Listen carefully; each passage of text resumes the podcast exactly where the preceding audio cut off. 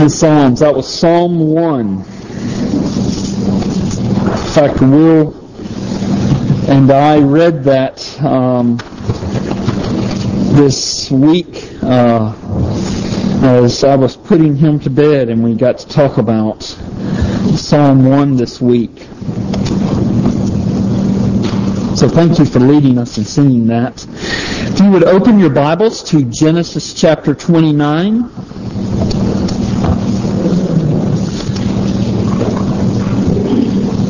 Our text will begin with verse 31 and will continue through chapter 30, verse 24. However, uh, I'm going to, as I have been doing these past few weeks, uh, read the passage as we move through the text. Let's pray together. Father, I ask that you would be with us as I open your word and seek to proclaim it. I ask that uh, you would add your blessing and your power to it. I pray that uh, you would build our faith in the Lord Jesus.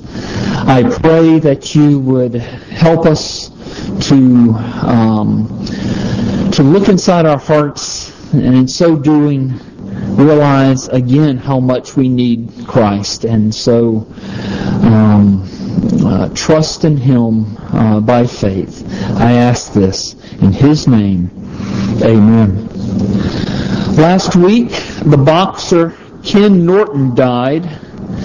I remember watching him box when I was a small child. My dad and I, on Friday nights, we'd watch Sanford and Son, and then a little later in the evening, we'd watch Friday uh, Friday Night at the Fights. And as I was studying this passage and making notes, uh, I realized that in the notes I was making, I was really, in, in my mind, making out a scorecard. Um, a scorecard between uh, Leah and Rachel. Because what I was doing was I was trying to trace out which of the children belonged to Leah and which of the children um, belonged to, to Rachel. And um, of course, all of these children were Jacob's children. It gets quite confusing. Um, and so, as I had this uh, this idea of the scorecard, I, I, I was real tempted to open the sermon as a ring announcer. In this corner, assisted by Zilpah, her maidservant, is Leah. And in this corner, assisted by Bilhah, her maidservant, servant, is Rachel. But uh, I didn't know how that would go over, so um, I did not do that. On the back of your bulletin, however, you don't have a typical sermon outline. What you have is this scorecard that uh, that I had had drawn up, and I've broken this this battle between the the birthing sisters into six rounds. And rather than landing blows to decide who won this, this fight, the competition was for who could have the most children. Leah was credited with nine children, while Rachel was credited with three. Uh, and each sister had assistants, as I've already mentioned, from their maidservants. I'm going to read through uh, this passage, um, and we will go round by round, but I'm going to pause between each round for some comments. And then after that, I'm going to uh, make some comments on what I think is really going on in this passage. Now, uh, we are working our way through Genesis for those of you who are visiting, uh, passage by passage. So you will remember from last week that Jacob came to his uncle's um, house. He was fleeing from his brother. He was also seeking a wife. Upon arriving, he met Rachel. Uh, and it was love at first sight. Rachel was her uncle's daughter. Jacob worked seven years for his uncle to pay the dowry that was required in order for him to marry Rachel. And the Bible says that those seven years seemed to him but a few days because of the love he had for her. But his uncle deceived Jacob. Jacob, who so craftily deceived his brother, who so craftily deceived his, his father, stole his, his brother's blessing, is now deceived by his uncle because his uncle substituted his older daughter Leah in Rachel's place. After a week, then, uh, after he fulfilled his marriage week with Leah, then his uncle said, okay, now you can marry Rachel as well. And um, Jacob had to work an additional additional seven years. Jacob loved Rachel, but he did not love Leah. And this sets the stage for the six round bout that uh, we are going to look at. So look with, with me at Genesis 29 verses 31 through 35. These first uh, five verses, or rather the last five verses in chapter 29.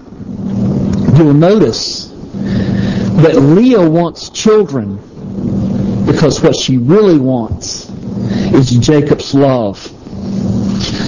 So beginning with verse 31 in chapter 29, when the Lord saw that Leah was hated, he opened her womb. But Rachel was barren.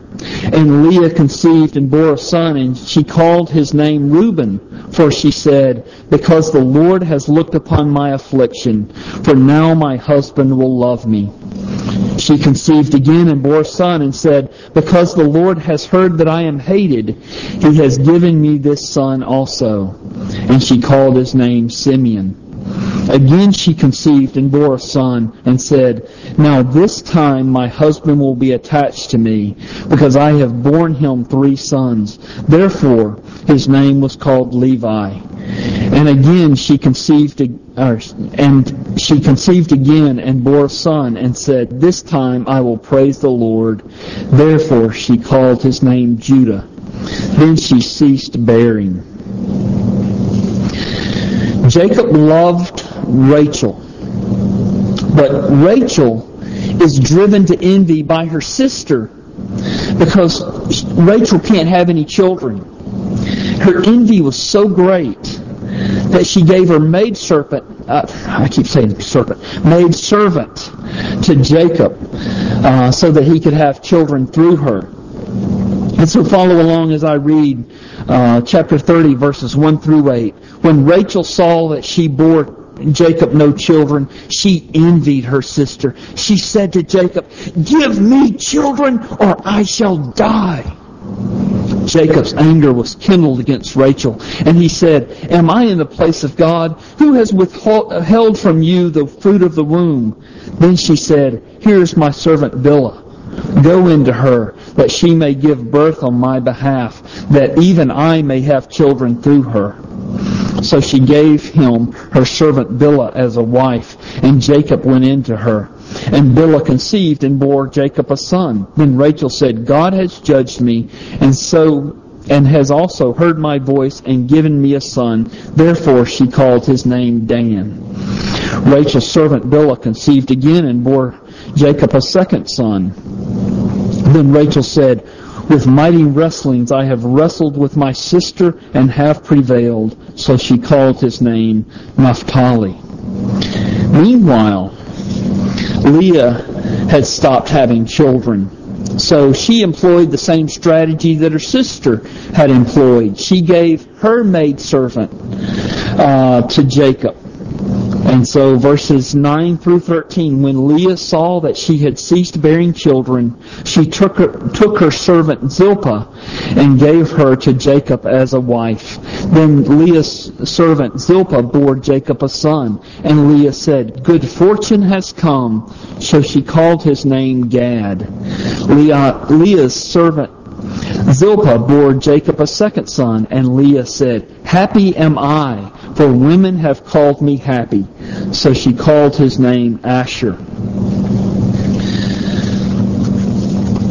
Uh, just for an update, the score right now is Leah 6, Rachel 2. However, Rachel has not gotten pregnant herself.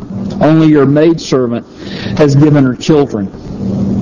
Uh, but Rachel's not given up hope. In fact, Rachel sees an opportunity uh, because Leah's uh, oldest son, Reuben, was out in the field and he saw some mandrakes. And he picked these man- mandrakes and brought them to his mother, Leah. Rachel desperately wanted these mandrakes. So Leah sold them, sold these mandrakes to her sister on the condition that Rachel would send Jacob uh, over to her tent or her side of the tent uh, to spend the night with Leah. Why would they get so excited about these mandrakes? Well, the mandrakes were thought to help with fertility. That's why Rachel wanted them so badly, because she couldn't get pregnant.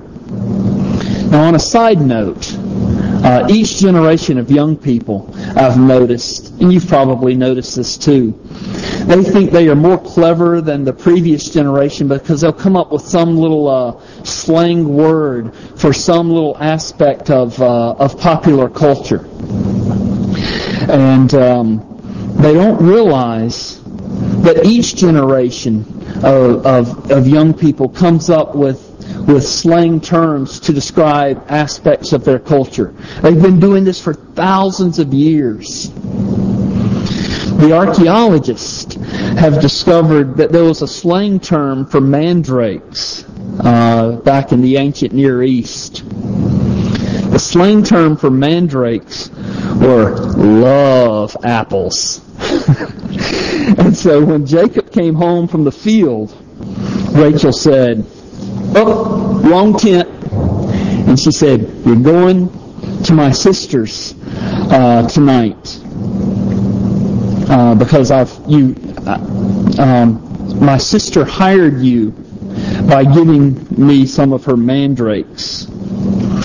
And so we have this mandrakes episode in verses 14 through 18. In the days of wheat harvest, harvest, Reuben went and found mandrakes in the field and brought them to his mother Leah. Then Rachel said to Leah, Please give me some of your son's mandrakes. But she said to her, Is it a small matter that you have taken away my husband?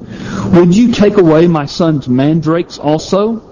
Uh, Rachel said, Then he may lie with you tonight in exchange for your son's mandrakes. When Jacob came from the field in the evening, Leah went out to meet him and said, You must come in to me, for I have hired you with my son's mandrakes. So he lay with her that night. And God listened to Leah, and she conceived and bore Jacob a fifth son.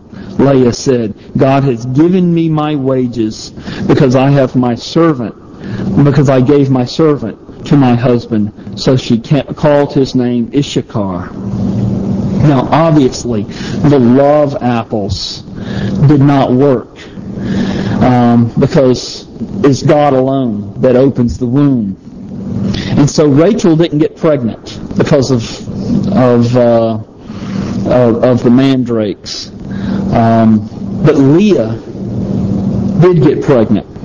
Not only that, Leah had a sixth son and a daughter as well. So verses 19 through 21. And Leah conceived again, and she bore Jacob a sixth son. Then Leah said, God has endowed me with a good endowment. Now my husband will honor me, because I have borne him six sons. So she called his name Zebulun.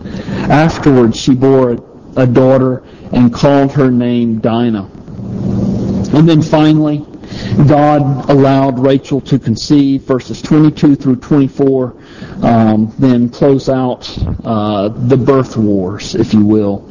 Then God remembered Rachel, and God listened to her and opened her womb. She conceived and bore a son and said, God has taken away my reproach. And she called his name Joseph, saying, May the Lord add to me another son. Now, the question I want to ask is why did this birth war break out between these sisters? The reason can be boiled down to one simple word. The reason the birth wars broke out was because of idolatry.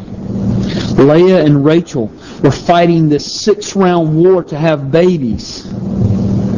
But both of them had surrendered in the most important war of all, the war for their souls. Because both were being ruled in their hearts by something other than God. Leah desperately wanted to be loved by her husband, and that ruled her life. And so her strategy was to gain Jacob's love by out conceiving her sister. Rachel.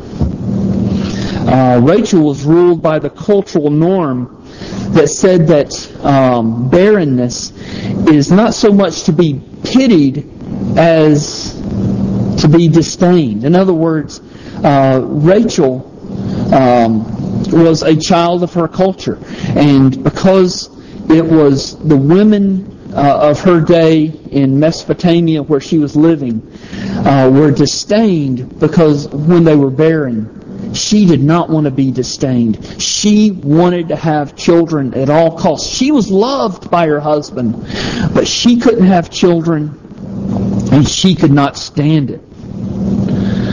Um, remember what she said in verse 20. I'm sorry, in verse um, in verse 1 of chapter 30. Give me children or I shall die. She screamed at Jacob. Both, both sisters speak of God. Um, both talk about God giving them the children. Uh, but both also gave their maidservants to Jacob in their attempts to win the birth war. And so neither one really, even though they speak of God, they really don't seem to have a lot of faith in God. Maybe Rachel had real faith in God, but when she, she had her sixth and last child, she said, God has endowed me with a good endowment. Now my husband will honor me because I have borne him six sons. In other words, it seems as if even though she's saying God has endowed her with these sons, what she's really after is for her husband to honor her, for her husband to love her, for her husband to show affection to her. Uh, so whether she's a, a Christian or not is, I don't know if we can answer that question. Christians also struggle with idolatry. Uh, so I don't think it's vital to, that we know Leah's condition, uh, spiritual condition. Um, what do I mean by idolatry? I'm not talking about little Buddhas lined up on the on the the, the mantle uh, that they were worshiping. Rather, by um, by idolatry, I mean anything that we look to for meaning, for happiness, or for hope outside of God. Uh, Leah felt like her life would be meaningless and without any happiness at all if her husband didn't love her. And so she put her, her hope uh, in her success in giving birth. Every time she gave birth, except for, for when she gave birth to Judah. It's, it's, she was looking for her for her husband to love her. All the while, she failed to realize that God is the only one who is able to give us true meaning, true happiness, and true hope. And then Rachel, well, she felt like her life would be without meaning, without happiness, um, because she was going to be despised by her peers because she was barren. Now, with all the progress and technology that we have made over the years, we sometimes forget that our hearts are in the same condition as Rachel and Leah's. That uh, we are idolaters as well. Um, sin always expresses itself in two directions. First of all, well, not first of all, but uh, I'm describing first of all, uh, outwardly, the sin you know, the, the, act, the sinful actions. But there's another direction. It also expresses itself inwardly. And really expresses itself inwardly first. And then outwardly um, next. And inwardly, uh, it expresses itself in these inward desires. I must have this. Otherwise, my life won't have meaning. So and so must give me this. Otherwise, I won't be happy. And so sin always has an inward and an outward component.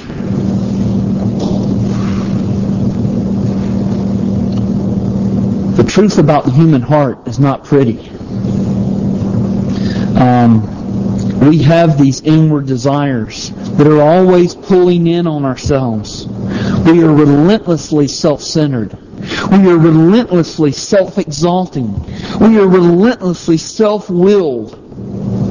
We're even relentlessly self-deceived. We are willing to deceive ourselves to get what we want at all cost. Our hearts want to fulfill our self-centered, self-exalting, self-willing appetite. We are willing even to deceive ourselves to fulfill our, our self-centered appetite. We're even willing to make God a party uh, to, to our idolatry. Uh, Rachel and Leah, it seems, tried to turn God into a fertility doctor. You know, God has to give me this child. God has to give me a husband that loves me. Uh, James chapter 4 says that we are given to doing the same things. That we make a God a party to our prayers in order that He would um, give us the desires of our, of our idolatrous hearts. James chapter 4 verses 1 through 3. What causes quarrels and fights among you? Is it not this, that your passions are at war within you? You desire and do not have, so you murder. You covet and cannot obtain, so you fight and quarrel. You do not have because you do not ask. You ask and do not receive because you ask wrongly to spend it on your passions. God, give me a wife. Otherwise, I won't have happiness in this life. God, give me a job. Otherwise, my life will be without fulfillment. God, give me this. God, give me that. Otherwise, I cannot have any hope whatsoever in this life. And God says, I love you too much to do that. Your inward lusts or passions are actually deeper and more dangerous than your outward sins. What makes your inward lust are these passions that James talks about so uh, so especially dangerous is that you're able to hide your your inward lusts, your idols from everybody else. Only you and God know what's going on in your heart. In fact, you are who you are secretly before God. If you want to know who you are, don't simply measure your outward actions.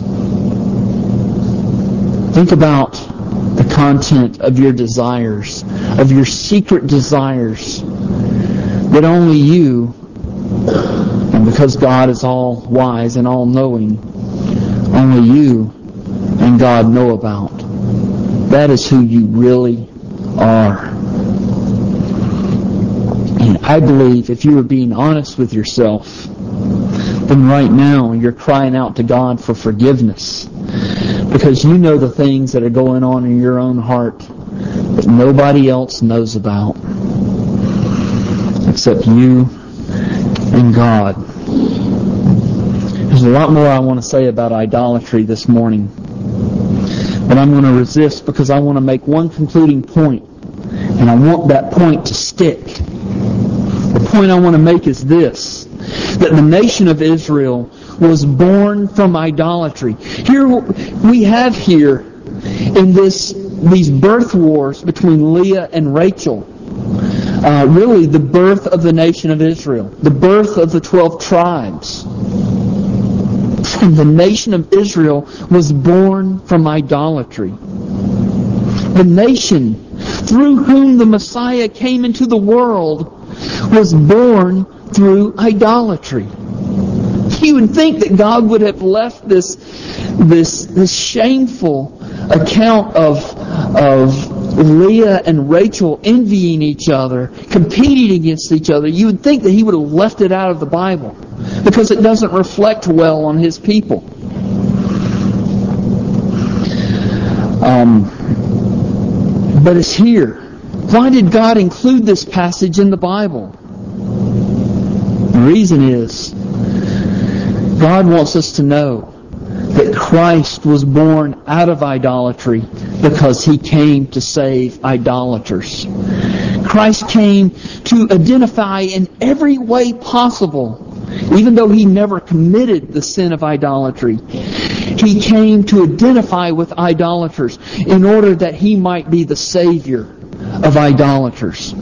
This is central to why he came into this idolatrous world. He who knew no sin became sin for us, so that in him we might become the righteousness of God.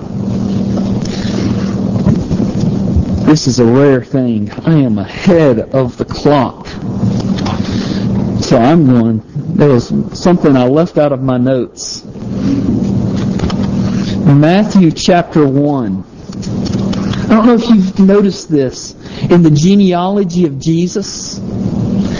Uh, Matthew stops at different points and points out different women in the passage or different sins in the lives of the the the the, the, the kings um, who brought forth uh, uh, from whom um, Christ's lineage came.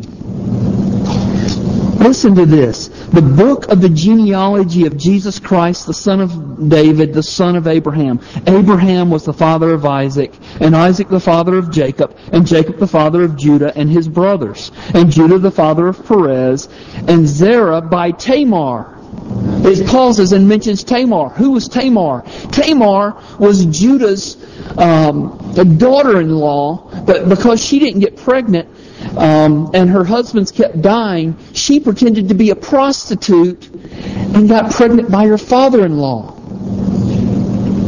We'll see this in the book of Genesis. I don't know how I'm going to deal with that passage. Um, but it pauses there and mentions Tamar. And then it continues, and Perez the father of Hezron, and Hezron the father of Ram, and Ram the father of Amminadab, and Amminadab the father of Nahshon, and Nahshon the father of Solomon, Solomon the father of Boaz, by Rahab. Who was Rahab? Um, Rahab was not even an Israelite. She was a Gentile. And then it mentions Boaz, the father of Obed, by Ruth.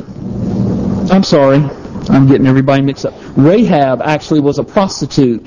She was a, lived in um, in. See, this is why I don't get Jericho. Thank you.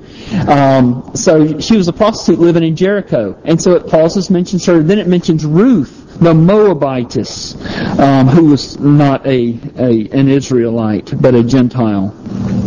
And then it goes on. Um, Ruth and Obed, the father of Jesse, and Jesse, the father of David the king. David was the father of Solomon by the wife of Uriah. Who was Uriah?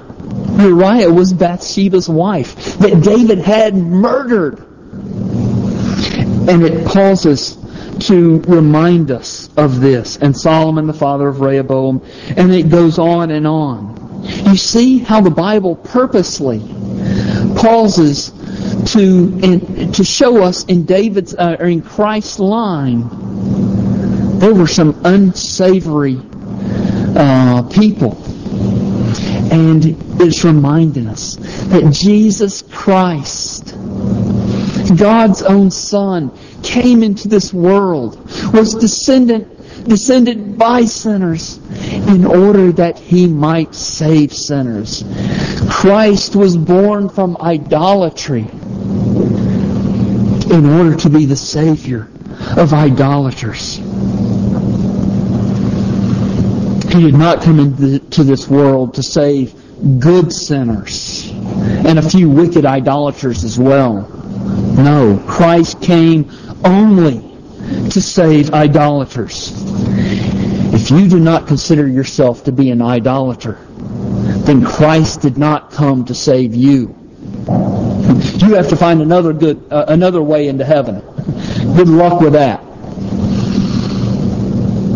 Christ came to save sinners. And he saves them completely by becoming sin on the cross, by dying and paying the full penalty for our sin, by, by being resurrected from the dead and now sits in heaven at the Father's right hand, making intercession for those who trust in him. We all know that we struggle with idolatry. We all know that our hearts are always caving in on ourselves because, because we love ourselves. We all know that we too easily replace God with other things in our hearts. That's why Christ came to die. Trust in Him now. He came to be the Savior of idolaters. Let's pray together. Father, I ask that you would um, help us to hang on to Jesus Christ for dear life, for He is the life. Father, I ask that you would help us in hanging on to Him to repent of our own idolatry, to um, trust in Christ, to let go of these things uh, in the world that vie for our attention and take our attention off of you. Father, I pray your blessings on every person here. Father, I pray for those who do not know you, that you would draw them to yourself. I ask this in Jesus' name. Amen.